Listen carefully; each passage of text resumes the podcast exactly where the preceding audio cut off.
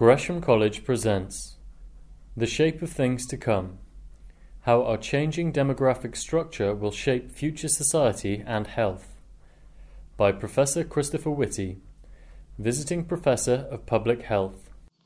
It's a great pleasure to give this talk, and particularly to give it, in fact, at Gresham College. Uh, one of the founders of uh, demography, which is what I'm going to be talking about today, uh, was one of the early Gresham professors. Uh, in his case, uh, William Petty, um, Gresham Professor of Music. Uh, but he was also a physician, astronomer, linguist, economist, naval architect, farmer, MP, and Fellow of the Royal Society. He was a near contemporary of Christopher Wren, another Gresham professor, in that case, in his case of astronomy. Uh, and I think, uh, although Professor Cox and various other Gresham professors are immensely distinguished, I think we have to accept they don't make professor, Gresham professors the way they used to. I'm going to start off with two slides from the first talk I gave in this series. Uh, to explain why, how this sort of sequence moves on from the first talk I gave, which was to explain that in around the world, mortality is increasingly being concentrated in the first 28 days of life and then not until late old age. Uh, the first one uh, is from the UK, uh, well, from England and Wales more specifically. And I think it's, uh, the, this is the, age, the mortality by age with less than one right down at the bottom up to over 85 up at the top. Uh, and what it looked like in 1968, uh, which was mm, after some of you were born, um, and what it looks like uh, roughly now. And what you can see uh, is that uh, the, the age at which people died has gradually moved up, particularly actually among men, largely due to reductions in smoking. Uh, and this increase in age of mortality is continuing and is likely to continue for the rest of at least all of our lifetimes. The probability is, uh, the, the um, ONS thinks, that the average child born in this year will, if they're a girl, reach 94 years of age. This is the average person, and if they're a boy, 91. So that is the direction for children born today. If you had a grandchild or child born in this year, that's what you would expect. Alongside this has been an enormously welcome change in the mortality among children around the world, including in the UK and European countries, northern countries like the USA, but much more startlingly, actually, in Africa and Asia. And again, I've, this is a, the second slide from my previous talk. Uh, this is a quotation, one of my favorite ones from The Economist. Africa is experiencing some of the biggest falls in ch- child mortality ever seen anywhere. And the same has been true uh, to a slightly slower degree, but to a really very considerable degree in Asia and Latin America as well. There are multiple reasons for this, and if people are interested in this you didn't go to my last talk, it's all online. Fantastic, it's free to all users. Um, but the, these include better nutrition, better housing, broad, broadly better health services, vaccinations, a whole series of things, each one of which contributes a small amount, but the, the net effect of which has been to lead to a very dramatic reduction in childhood mortality. And this is irreversible. This is a phenomenal gift from our generation, the last generation, to future generations. This is something uh, which I think we can collectively, as a generation, take a lot of pride in. Now, those make two of what I have, for convenience, divided into four major drivers of mortality, of, of, uh, demography and demographic change. So, rapidly falling child mortality, particularly in poorer countries, and rising uh, uh, age of mortality in all countries, but in particular in more developed countries. The third big medical issue is fertility. The number of children that women have on average across a generation. And one of the things which is really striking in every country in the world, on, in every social and religious and economic group is that when, when the countries develop, women get education and contraception is widely available, numbers of children per woman drop. That is true everywhere, and it is largely irreversible. There is no example that I have found of any generation of women who have access to contraception having more children than their mothers did. So this is a one way door. Over the last 15 to 20 years, and I'll show some of the numbers on this, the fertility around the world has substantially reduced. Um, and uh, this largely due to availability of contraception and socioeconomic development. And now we've got to a situation where there are quite a large number of what are called low fertility countries, uh, including many European countries. I'm about to show this, where in fact there are fewer children per mother than, the, than is the replacement number. The replacement number being just above two. So there are many countries in Europe and in other, other parts, Asia, increasingly Latin America, where that's the, that's the case. So falling child mortality, rising age of adults dying, and then the uh, and fertility are the three big uh, medical drivers. And the fourth one, which I'm not going to talk very much about because it's not a medical issue, but it is an issue, uh, though probably the least important of these, is migration, except in a few particular countries. Now, in this talk, I'm going to talk about, uh, I'm going to go have three sections to this. The first of which I'm going to talk about the general drivers and uh, the population of the world as a whole, really just to get the concepts uh, all agreed. For many of you, this will be old hat. Uh, for some, it will maybe new. I'm then going to move on to looking at the international picture in terms of demographic structure. And then I'm going to look specifically at the UK largely because it's a UK audience, but for those watching online, it's a very good example of a northern uh, wealthy country and, and, where things are going. Now, for almost every country, this is a stylized um, uh, graph, but for almost every country, there is what's called the demographic transition. And in demographic transition, what, the, what happens first is you get a reduction in the death rate. That's the first major effect. There is then quite a significant lag time after which you start to get a fall in the birth rate. Now, during this time, the number of people in the country explodes. Then you have a situation uh, where the birth rate is falling quite rapidly, but the, po- the, the population size continues to rise because it's got momentum. These people are living all the way through to their older age. And over a period of some decades, long or short, depending on how rapid the transition is, you move from a very stable situation with a relatively small population, very high child mortality, large fertility, through to a situation of low fertility, few children per mother, very low mortality, and a much older population. And in, during the period between those, the population will get a lot larger in that country. Virtually every country which has reached this point, which most will, uh, have gone through that transition. That is the demographic transition. Now, when we're looking at the fertility declines, I think sometimes people think that this is going very slowly. These are quite a number of important countries. The dotted ones are in Africa, uh, the solid uh, ones are in, um, in Asia, and the uh, dashed lines are in Latin America primarily. Uh, these are countries which, um, over the last uh, 20 years, um, the fertility has dropped by 30% or more. So, as countries develop, there is extremely rapid change once the child mortality has fallen to numbers of children going down very fast. It hasn't happened absolutely everywhere. There are a few countries, uh, Nigeria, for example, where it's an awful lot slower. But in the great majority of countries in every continent, uh, this, this transition is now extremely fast and, as I say, will be irreversible. And we've now reached the stage, and I've chosen uh, Europe to illustrate this, where there are large parts of the world where there are many fewer children being born than there are uh, per woman than you would expect. Basically, where we're below the point of replacement fertility. So these are uh, Northern Europe, Western European countries. Uh, this, a, this two, so if you have, to, you have to be just above two to get a replacement fertility rate. Most countries in Europe are either at two a bit below two, or even in the case of, for example, Germany, Austria, and uh, Lithuania, uh, actually below 1.5. These populations are actually going to shrink. The same is true in southern Europe. And I'll, as I'll go on to show you, in southern Europe, this has been a dramatic and very rapid process, and the implications of this are going to be quite profound. So the idea that the population, which I think a lot of people have if they read the wrong sorts of newspapers, that the population is irreversibly increasing absolutely everywhere and we're all going to die. Uh, well, we are all going to die, obviously, but this is not uh, this is not going to be the driver of it. When we look at fertility around the world, um, the darker the colour, uh, the, more, the higher the fertility rate at this point in time. And actually, what you see is fertility rates are green and blue is essentially either at or below uh, replacement rates. The great majority of the world is now green or blue. Only really in Africa is, are there a large number of countries which have got fertility rates significantly above replacement levels. And that is changing very rapidly.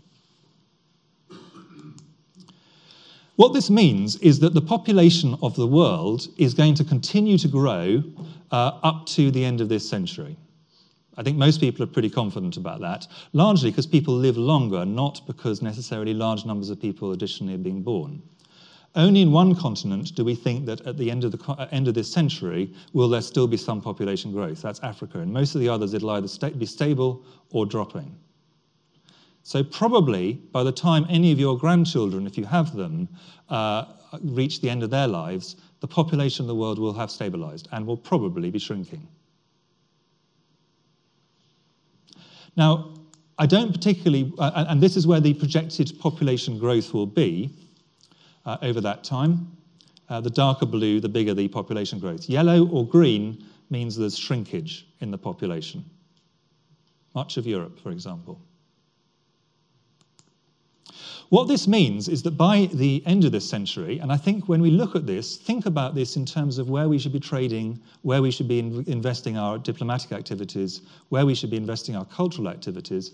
The population, when most people in this audience roughly were born, uh, we had a situation where 21% of the world's population were European and 9% were African. Asia has always had a large population. By the time we move to the end of the century, a third of the world's population will be African. Europe will be around 7% of the world's population. Asia is still quite a major issue. I think this does give us some pause for thought about thinking where is going to be important for us uh, in, in, the, in the not too distant future. This is most people's children's generation. Now, I don't want him to get into the debate about uh, what is the optimum population size. There are some very good reasons you want families to be small because it's good for mothers, it's good for the children, it's good for the economy, it's good for everything. That's good.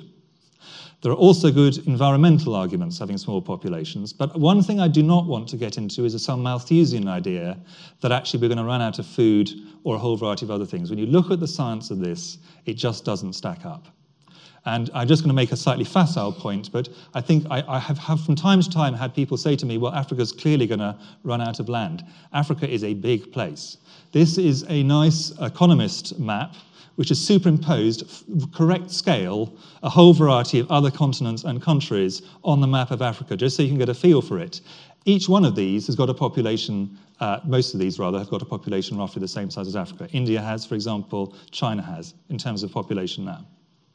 Uh, African uh, agriculture is enormously inefficient at the moment. You could increase, uh, even currently uh, cultivated land, you could increase the productivity by 40% because of a 40% yield gap immediately just by changing things. So I think, I think a lot of the concerns that we're going to run out of uh, what's needed for the human population are exaggerated. There are clearly some major environmental and other issues, but I just wanted to, uh, I didn't want to brush that point aside, but I don't want to go into it in any great uh length.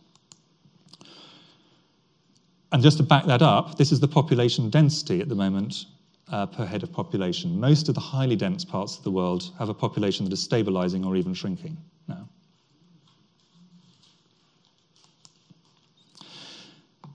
As countries go through the um, demographic transition, they potentially can benefit from what's called the demographic dividend.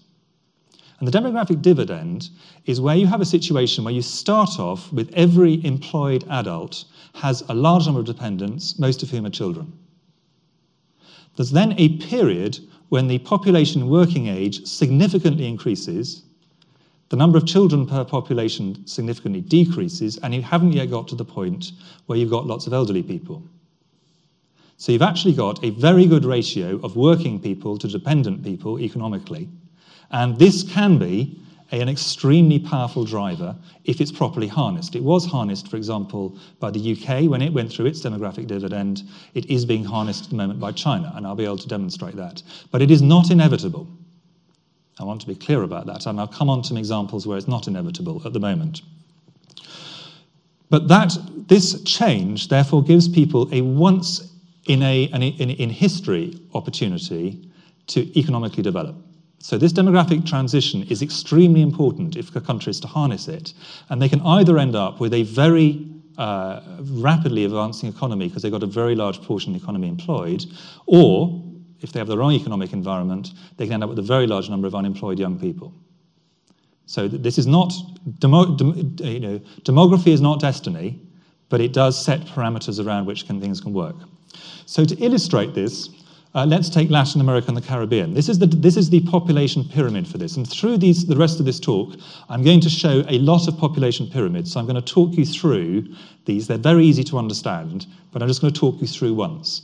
The idea of a population pyramid is you have uh, in five year uh, bands, and all of the ones I'm going to show are either from the UK ONS or from the UN uh, uh, Population Division. Uh, and um, you go up in five age bands, and it's just the total number of people in the uh, population uh, at this point in time uh, in those bands. This is Latin America in 2030, and the one on the right is Latin America in 2050. What's going to happen?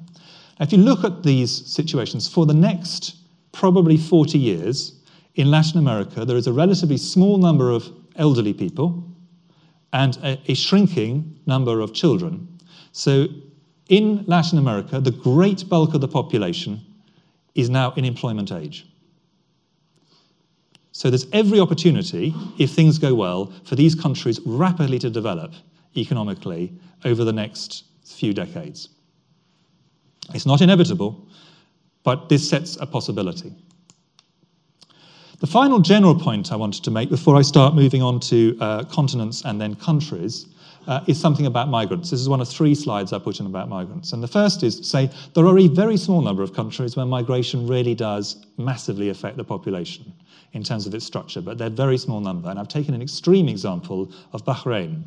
Here, uh, what you see is a very large bulge here on only one side, and that is because these all the people on this to the left of this, all of these people are migrant male workers who come in as young adults and then leave at the end of their working lives. So this will always be, until Bahrain changes its structure, its, its society, this is going to be the population structure of Bahrain. But this was very atypical. Much more important than external migration, which I know is the thing which tends to exercise uh, uh, the, some bits of the media, uh, but much more important in terms of actual demography is internal migration.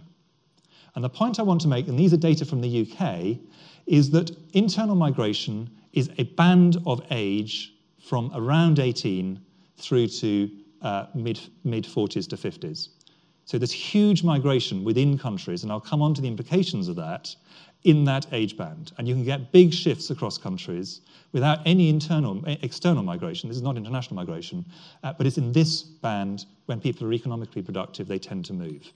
And superimposed on this is the population structure of the UK as a whole, which we'll come on to in much greater detail in the third section of this talk. So those are the general points I wanted to make uh, about demography. Let's move on to um, uh, individual continents and countries. This is the United States, probably the most stable population structure of any of the ones I will show you and of any of the major countries. So this is the United States in 2014, that's this year, or last, last year, and this is the United States in 2030. Remarkably little shift, just ages a bit, but the population structure looks pretty similar. That is the exception, as we'll come on to. Sub Saharan Africa still has a population structure, and there are three basic population structures which I'm going to show. And one of them is of a developing country where there is not yet people have not gone through the demographic transition, and therefore every generation is going to have more children than the last. And because they're not dying yet, they're not dying, uh, they, of course, that means the population is going to increase. So the population pyramid of sub Saharan Africa in 2030 and 2050 on the right, still a pyramid, although it is beginning to pull in a bit at the edges. But this is, this is what it, a population looks like for a poor country or a country without contraception. Although I've illustrated with the continent. Uh, this, is a con- this is a continent going through the demographic transition. This is South Asia, in this case. And here you can see, as, I, as with Latin America, large bulk of the people, working age adults, very small number of, of elderly people, and an, a shrinking number of children. And finally, uh, illustrated by Europe, an aging population, where actually what we've got for a while, we had much smaller numbers of uh, children, not below replacement uh, demography. At the moment, we have a situation, all of the people below the line that I'm drawing here, below 65, are currently in employment if, there's a, if they've got a job to go to. But we've already got quite a large number of elderly people who are retired. They may be completely well, but they're retired. When you look forward to 2050, uh, in this particular period, uh, you lead to a very large bulge of elderly people, much greater than we got at the moment, a higher proportion. So those are the three basic structures. Now, what does that mean in terms of the um, uh, dependency ratios? And I, will show a few countries specifically, but clockwise from the top, this is Western Europe, and all of these run from 1980 through to 2050. And I think that the projections up to 2050 for demography are pretty reliable. Unlike economic forecasting, because demography changes quite slowly generation on generation, the projections are pretty uh, safe. The blue is number of children, and the red is number of adults. And what you can see uh, from Western Europe is that at the moment we're here. We're at a situation where the dependency ratio, so called, is 50, which is a good number to have. But over time, over the next uh, 20 years, the dependency ratio is steadily going to increase in Europe because of increasing numbers of elderly people. Africa, on the other hand, has got a very large dependency ratio, currently higher than Europe, but that's almost all made up of dependent children. But over this next 20 years, that's gradually going to drop. The elderly are not yet going to come through the system. They will in uh, 40, 50 years, but they won't yet. And so Africa's dependency ratio will, by the end of this time, by 2050, actually be better than Europe's. Uh, turning and here to India, India has still got a transitioning phase and is now moving to a situation where its dependency ratio will be fairly flat at around 45, which again is pretty good. 100 is basically uh, problematic. Uh, but what's happening is the number of children is going down, but the number of adults is beginning to go up, of elderly adults beginning to go up. And finally, on the left, and I'll come back to this, is China.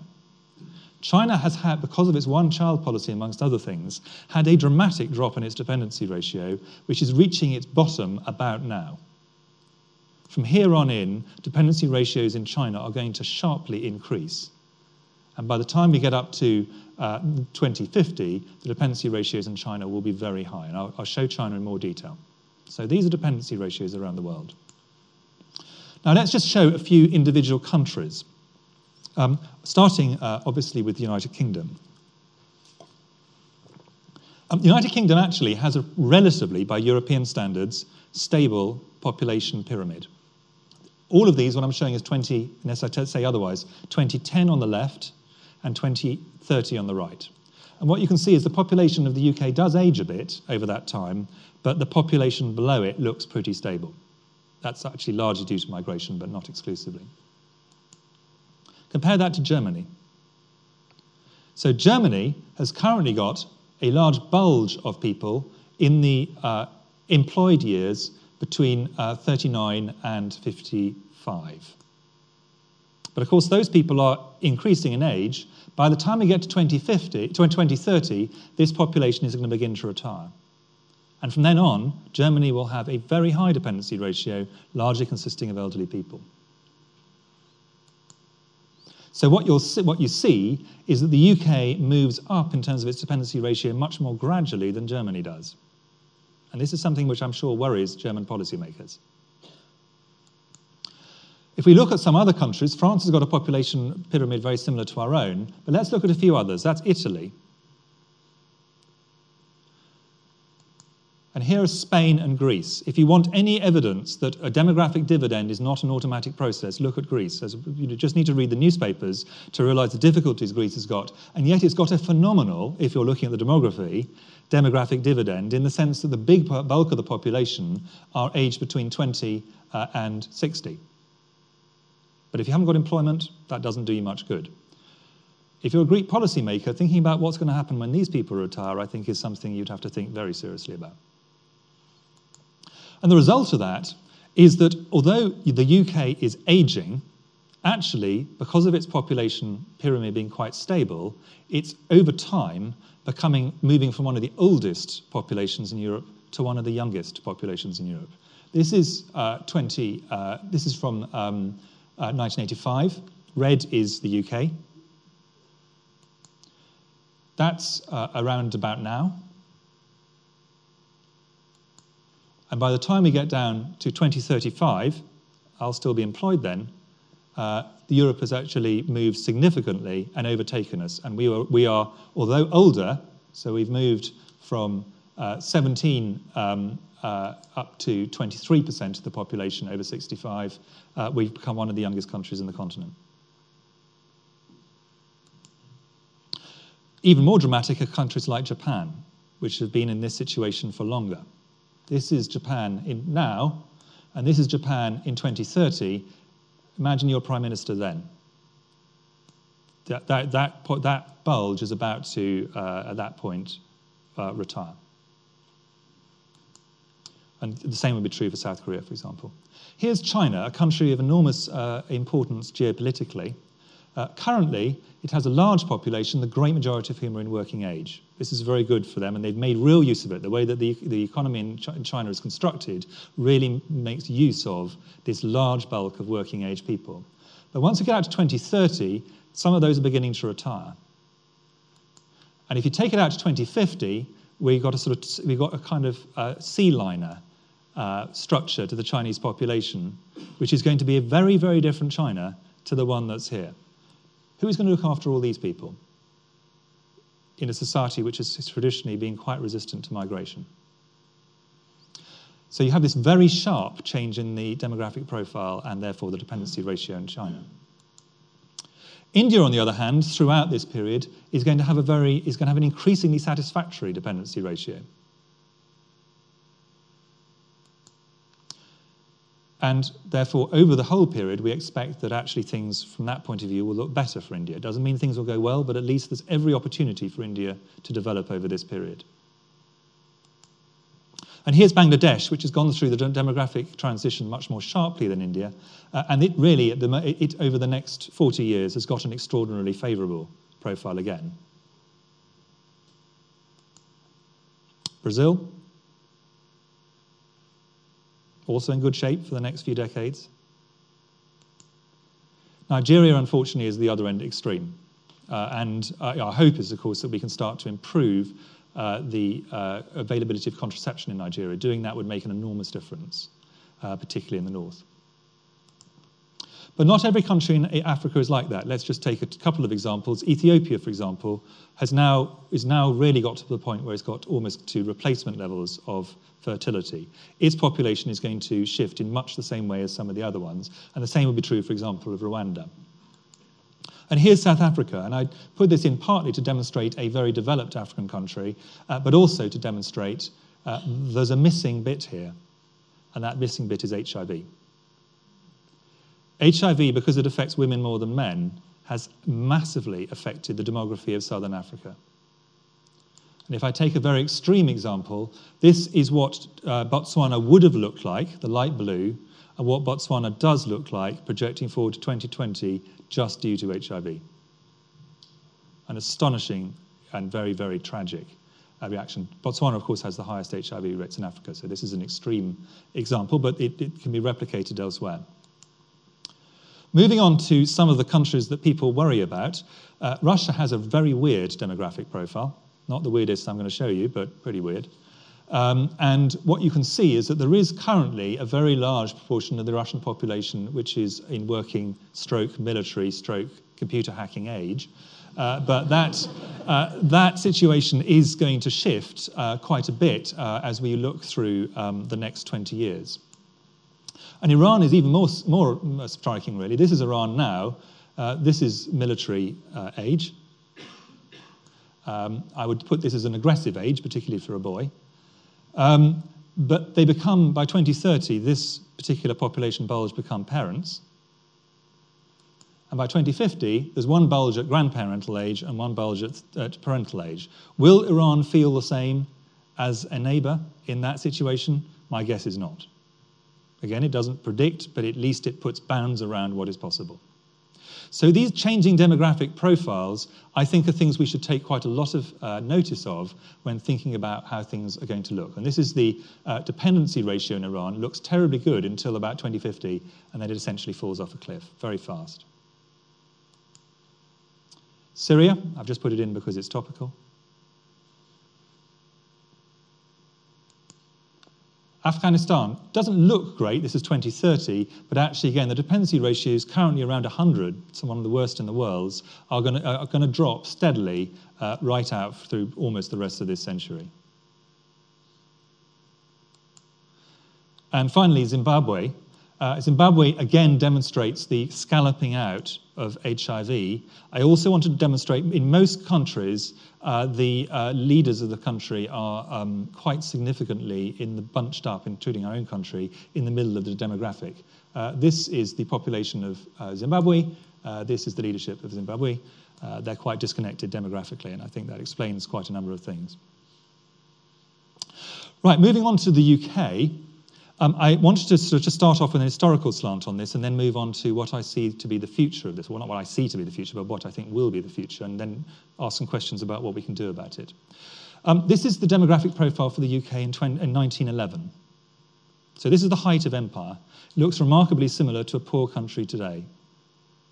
This, of course, is in the pre contraception era in terms of modern contraceptions. The first point I wanted to make, and this is uh, courtesy of census data, and they've done the, the colouring in for me um, very helpfully, is to look at the effect of World War I, which uh, you can still feel in, in our demography. This bit of the graph here, and the males on the left, carved out by uh, World War I, killed. Females much less affected in that war. But actually, the much more striking thing demographically is because the men were away, away working or at war, almost no babies were born, uh, but people certainly made up for lost time uh, immediately afterwards, and you got the first major baby boom. If you go back to, on to 1950, you can actually still see the, the scalloping out of World War I and the baby boom of World War I, but you can also see the second ba baby boom that came after the Second World War. And when people talk about baby boomers, that is, not an exa- that is a, a fair statement demographically. Uh, this is this population, uh, baby boomers, and they're just hitting retirement now.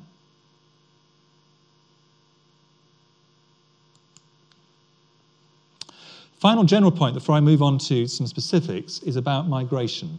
And I'm going to use London as the example, partly because we're based in London, partly because London's got the most extreme thing. An enormous proportion of the population of London is constantly turning over. People may not realize that, but that is actually the reality. But the age at which they do this is highly stereotyped, it's not random. They first move out of London, so down is out. Um, they first move out of London aged 18. They go to college, they go to university, they go to their first job. Then they come back and they move into London until they have their first or second child, at which point they move out again. And then they stay out. That's happened for generations, for, for, for decades. What it does, though, is it keeps London, and I'm going to show this, forever young and exports age. It's rather like the picture of Dorian Gray, but without the immorality, obviously.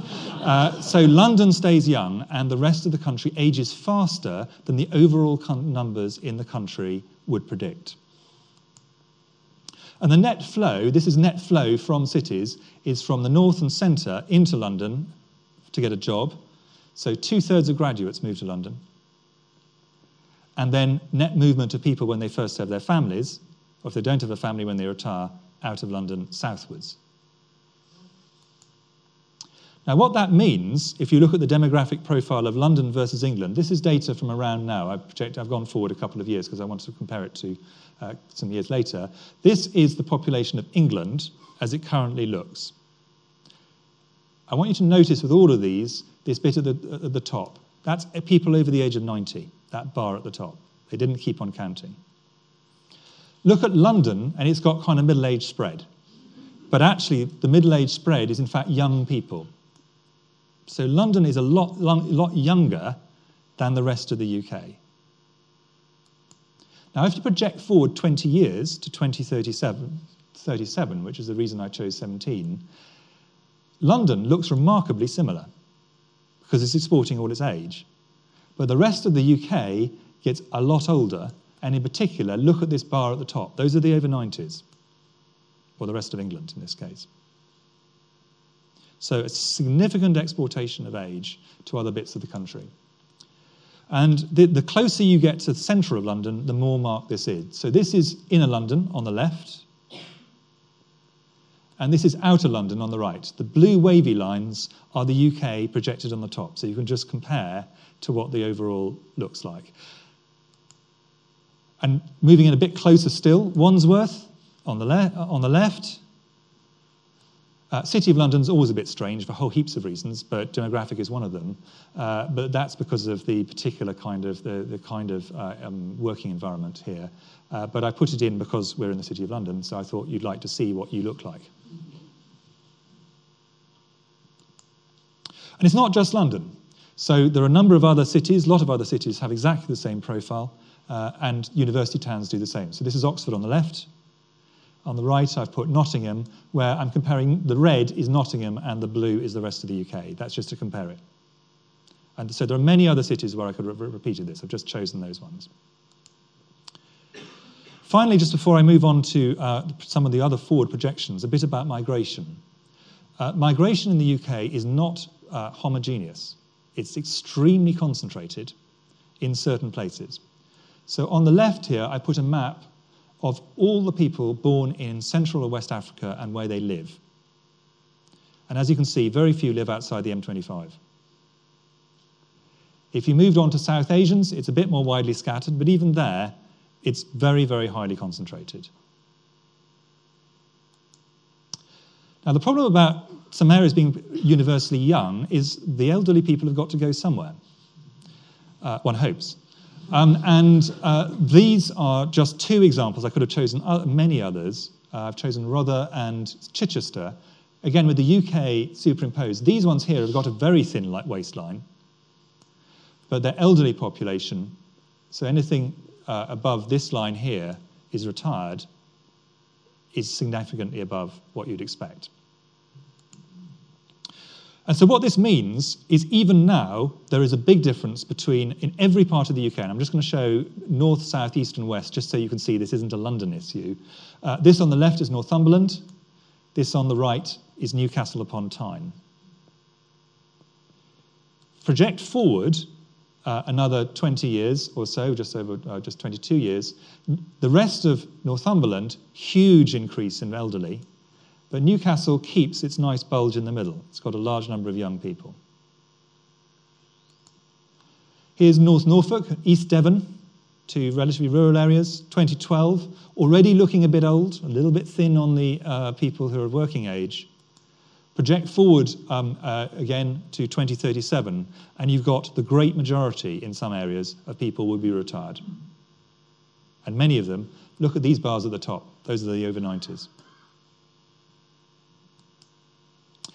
What that means, therefore, is uh, a few things. So let's start off with the population aged over 85, just, just in terms of uh, the uh, population. If you compare 1992, there really were only a very small number of places in the UK where there were significant uh, concentrations of population over the age of 85. In 2015, uh, that number has increased quite a lot, and it's across the whole of the UK. Scotland is actually aging slightly faster than England. Um, Wales is as well. Um, the, the, gold I put in on all these is Southwark. I've just done that to mark where you, you all are. Uh, you can't. And if you look forward to 2033, uh, this is what it looks like. So I'm just going to click back. That, I just remember that. That's just it's only 20 years away. So that's where we were in 1992. So this aging of the population uh, is huge, but it, it spares the urban areas. It's everywhere else. And therefore, everywhere else ages a lot faster than you'd predict from average numbers. So if you look at the UK along this black line, the UK pop- population age over this timeline is gradually increasing, but Southwark carries happily on, keeping exactly the same age as it's got now.